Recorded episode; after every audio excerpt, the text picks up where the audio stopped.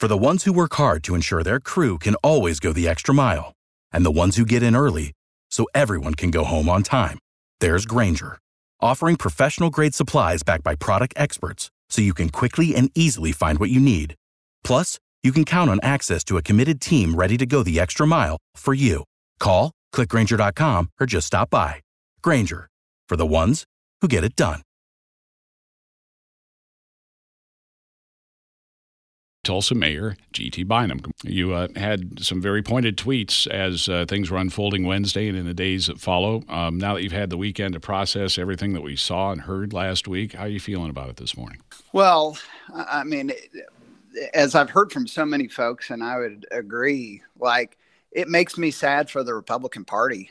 Um, yeah, as a, a lifelong Republican, somebody whose heroes like Abraham Lincoln and Theodore Roosevelt and Ronald Reagan uh, were Republicans that could look ahead to a better day.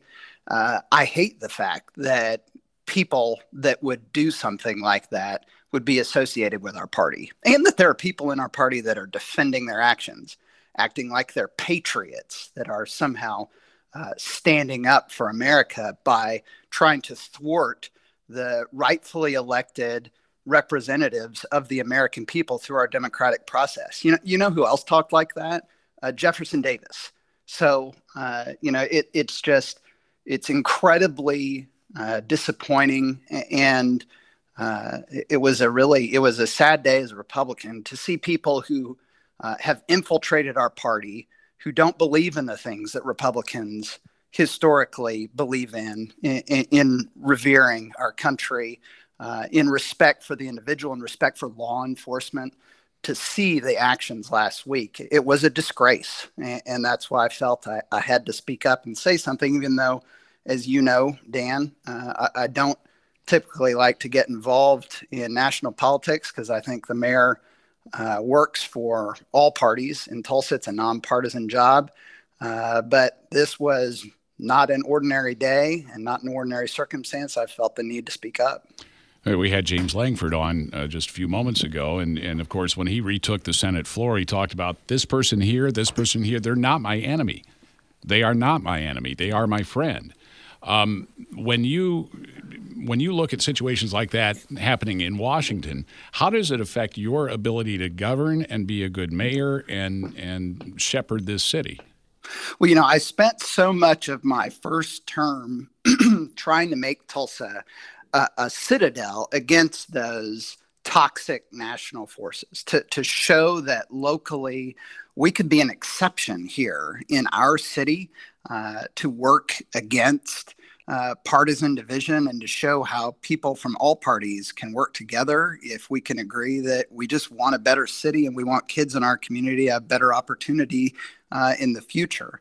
And I feel like for so long we did that, and yet what we've seen in the last year is that that that toxic nature of the national discourse when you're just inundated with it day after day after day at some point uh, the dam breaks.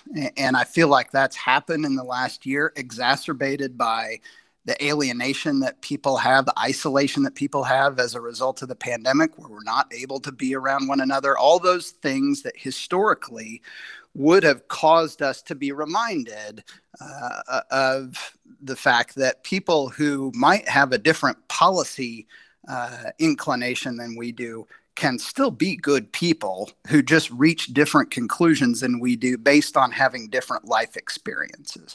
And so I think that's presented a real challenge for us uh, now, even at a local level, whereas uh, I didn't feel that way for the first three years that I was mayor though we may be the, on the cusp, I hope, of maybe a change here. Um, we have now a Senate that is split 50 50, though in practicality will be controlled by the Democrats because of the vice president's role in breaking ties. Obviously, Democrats lead the House. Um, is, is compromise, and I'm not just talking about Washington here, but is compromise and collaboration, the kind of data driven stuff and, and compromise that you talk about all the time, is that now possible both there and here? Well, it's always possible. And, you know, one of the things that I've learned uh, over time being around uh, public service is that elections matter. And who you elect matters as far as the tone of governance. And, and you need no look no further than right here in Tulsa. I mean, there were years where uh, through a lot of different mayors and a lot of different councils, uh, the mayor and the council fought all the time, and Tulsans just got used to that being the headline in the paper, and people thought we had to change our form of government to fix it. And then finally, you, you elected, citizens of Tulsa got fed up and elected a council that just wanted to take care of business and didn't care what people's political parties were. And that's what we've been doing for the last four years. Uh, and I would say even longer than that. So I, I think that uh, at, at, a local level, I, I still have great faith that we have the ability to find common ground. It's just that, unfortunately, people pay attention to the angry, noisy people more. And that gets more attention on social media, it gets more attention in traditional media. And the reality is that there are a lot of people out there who care just as much, but they're busy going to work and raising their kids and coaching their kids' sports teams and aren't camped out in the comment section on Facebook. Hmm. And so, my hope is that those people uh, become more engaged uh, in the work of our city and our state and our country. Uh, just on a completely different topic, this uh, we're approaching the one-year anniversary of Chief Wendell Franklin being chief in Tulsa. How do you assess his first year?